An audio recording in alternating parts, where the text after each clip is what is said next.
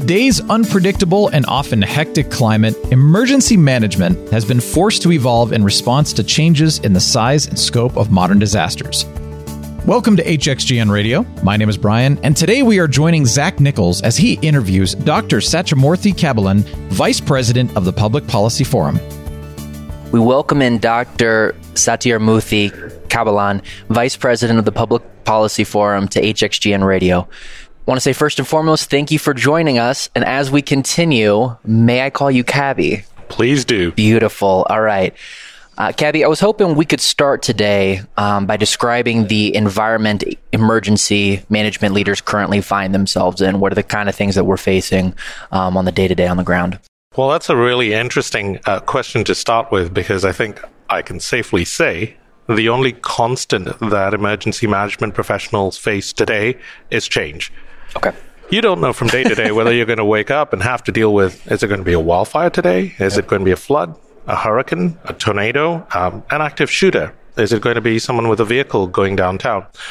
The unfortunate truth is there are emergency managers who've had to deal with most of those, if not almost all of them. So we live in a fairly unpredictable environment. It's changing constantly. And I think the real challenge in all of that is, is what you learned as an emergency manager and what you've been using for the last 10, 20 years is that still going to get you success in a world where things have changed so significantly from the time when you first trained and when you first learned? Yeah. And I think that's a perfect point. And I guess the question then for, I'm assuming our listeners are going to be asking and, and that I want to know is, overall, as, as this is as extended over time, what has the response been uh, on behalf of these managers? I think that emergency managers across the globe have certainly woken up to the fact that things are changing really quickly. And it's pretty unpredictable in terms of the environment they have to deal with. Certainly, the all hazards approach, you don't think about your emergency just in terms of, say, a wildfire if you live in a high wildfire risk area. You do think about the other threats that you might have to face.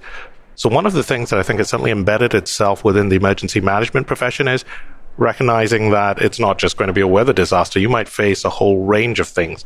And how do you prepare for that? I think the second big piece that has really registered with emergency managers today is they are coming to the realization that those old techniques, the old tools, the things that we learned before, the things that have been, you know, the pillars of emergency management for maybe the last two, three, four decades may not necessarily be the best tools to get you through in the future. Right. So I think a lot of them are waking up to the fact that, hey, we have to do things a little bit differently if we want to succeed. Sure. In terms of those pressure points, are they facing the most uncertainty in terms of the events themselves? Is it just in the aspect that these things are constantly changing? Where is this coming up the most? Well, literally, it's in almost everything. So it's in in in the events. Well, think about it this way. You know, if you think about the city of Toronto, um, not too long ago, they had an individual in a van drive through pedestrians. Right. But the person who was in the van was not radicalized in the ideologies that most people would normally assume. He was um, adhering to a misogynistic ideology. And that was what drove him to take his actions by the reports that we've seen. So even in the incidents that do occur, so first of all, it's who would expect a van to go through a downtown city right. center and hit people? Right. You know, three or four years ago, probably no one. Today, almost everyone. So the incident itself has changed. The second thing that's changing is even within those incidents, who's doing it? Why, why is this happening? That's change. That applies to natural disasters as well. If you think about flooding, if you think about where it's gone, Hurricane Sandy, I think, was an incredible wake up call for the city of New yep. York, just in terms of the challenge it could provide. So we're seeing not only the incidents changing, but within those incidents itself, the aspects of how you deal with it, what it might be responsible for, what sort of issues it causes, all of that's changing. Which is why I go back to the original point I made. The only thing constant in today's emergency management environment is change and evolution. Sure. Um, and I'm assuming then that you would say that the stakes are higher now than they've ever been. Absolutely. Think about it this way What's the first place you go to for information on an emergency, or where do you first hear from it? I think nine out of 10 people, if not more, would probably answer on social media somewhere. Twitter, probably for me, yeah. Exactly. And more and more, we're getting, not only are we getting information very quickly, we're getting it from multiple sources. There's so much attention focused on each and every incident. I think the old uh, saying that's been used a number of times when it comes to communications in the model social me- in the modern social media world is if you don't feed the beast, the beast will feed itself. Yep. And the beast is large, and the beast is everywhere. So there is a huge amount of attention. There's a huge amount of interest. Everybody wants to know everything, and they want to know it right now. So yes, in today's world, I think that's another big challenge. Whereas previously, you know, if you were managing an incident, Yeah. you might be able to go, you know, I'll wait. I'll wait until I know more before I say anything. In today's world, you might have had thousands of people commenting on the incident with false information, with things they're speculating about because they haven't heard from you. Yeah. I like the the concept of a ubiquitous beast that uh It is. it is indeed. Actually, it's it's really interesting to say ubiquitous beast. I always think about social media this way. If you only get onto social media when an emergency occurs, you might as well not have used it. Right. Because social media, ubiquitous is the right word. It's not something that just pops up every now and then. It's something you need to build. You need to cultivate. You need to build trust. You need to have an audience. And if you don't do that in advance, the beast is ubiquitous. It doesn't wait to pop up when just you want it. So you have to be on there. It's a commitment. It's a constant need to be part of that conversation. And I think that's something that sometimes emergency managers don't quite realize. They think their role's just in the emergency. Yep. So let's so let's pick that up then, because I think what you're talking about is some of the characteristics that you want to see from these emergency management leaders. Um, the first question is, what are the best? You know, what are the best attributes that that these leaders can have? And the second question is, how have these characteristics needed to evolve over time in order to adapt to the change that we're seeing day to day? Well, first and foremost, I will say that any characteristics I give you today will be relevant based on what we've seen recently. Sure. But with that constant mantra of change, it might have evolved by the time we speak again in the future. So that's one thing to keep in mind. If we start looking at those emergency management officials who've been really successful when you've seen good responses, and we look across them, there's some key characteristics that emerge one of those characteristics which I think you know people really need to to keep in mind today is the need for innovation. Now, innovation equals risk. By definition, if something's innovative, it's risky. Hundred percent. Can you imagine an emergency manager saying, "Okay, we don't quite know. Let's try that new thing or new tool or new approach in the midst of an emergency." Yeah. That's probably just about as far removed as uh, from how most emergency management professionals would like Right. to operate. But it's a necessity today because if the tools that we used previously and the techniques, the processes that we use start failing as we go forward, can we simply rely on the same old tools as we did before? And we've seen this in emergencies time and time again. If you, for example, only rely on traditional communications and traditional tools for emergency communication between the public and first responders, will you remain relevant? It's a great example from the hurricanes we had in the southern US. The normal uh, approach most emergency management professionals use is okay, in an emergency, don't tweet us, don't send us a Facebook message, call 911. What happens when 911's overwhelmed? What happens when a volunteer group, in this case the Cajun Navy, shows up and says, you know what? Call us on Facebook, send us a message, Yeah. we'll come help. And they did. In fact, they did a great job, a great example of volunteers who made a difference.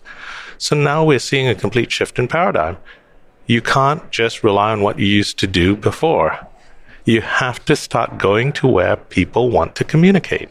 and I can't remember I can't remember what book it is. I was reading this recently actually, but it was it was essentially saying that um, especially in, in very high leverage, high pressure, high risk situations, um, we tend to fall back on previous repeated patterns Yes. of behavior because that's what neurologically we Yep. we lock back into.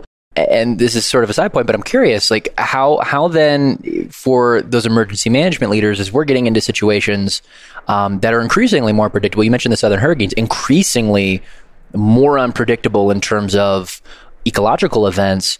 Um, are there things that they can do within their agencies in order to make those responders more ready to kind of shrug off maybe the natural training and say, okay, this is a different kind of thing. This change is now coming to me. How am I going to respond Yeah. in the moment? So the, we started off this conversation, you know, talking about innovation and risk, and I think that's the, the key here. you need to have a front line and right up to the top line in emergency management that's comfortable with taking risk and trying new things. But you have to do it in a structured way. You can't exactly take a risk with someone's life directly. So, you know, you do have to draw right. certain lines as to where you do things. And it isn't about breaking your old training. It is about understanding what the outcome of that training is. So if you had a standard communications protocol that says, you know, I'll stand in front of the TV for 20 minutes or I'll do a radio interview and that will be it, what's the outcome you're aiming for? You're aiming for better public knowledge. Right. So if that's the outcome, you can still get to that outcome, but now you'd use some new tools. So that's how we should look at innovation and we sh- how we should look at risk taking. Where is it that we're trying to reach an outcome where the current tools are being challenged? They can't quite get us to that outcome. And so, what can we do to try something new that will help us reach there? So, leaders today need to be supportive of those who are willing to take some of those risks in a controlled way, but very importantly, willing to learn from them because not all of these risks are going to work out. Yep. So, what do you learn? What do you implement? And kind of on the side of that, it's don't just look in the same old places. If you want new ideas, you need to look outside. Great examples from Hurricane Sandy using designers and others to look at different ways to create reception centers on the back of disasters. We had virtual volunteers show up at Hurricane Sandy, one of one set of which developed a whole fuel availability map. Oh wow. Absolutely innovative. The skills to do that were not present in government, but they did it. Right. So you also need to look outside the traditional emergency management boundaries for new ideas. Okay, and and I think those are some key points of emphasis, and I'm assuming that when you're talking to these leaders, those are some of the things you're highlighting. Absolutely. Um, let me ask one because those are a lot of really um, what we would call soft skills, right? So I want to I want to move to the hard skills real quick. Um, in terms of our ability to take in data, to then analyze that data, and then apply it to emergency response. Can you give our listeners a, a little bit of some insight as to where you think? Um, maybe we're being inefficient in that process right now, which you think we're doing really well, um, but kind of an overview of how data plays a role in emergency response. When my team studied the response to Hurricane Sandy, we met with Joe Bruno, who's the former commissioner for emergency management in the city of New York. He had a great phrase which he used that day, which is if you lose the data, you lose the emergency. And that was a recognition that data provides us with so much the ability to really understand our situation, the ability to give us very specific awareness and to help make our actions really impactful and more efficient. And that data is all around us today. We're gathering it in so many ways. Data today is absolutely core in terms of what emergency management leaders need to understand in terms of what's available, what they can glean from it, and how they then get those insights into action right at the front line.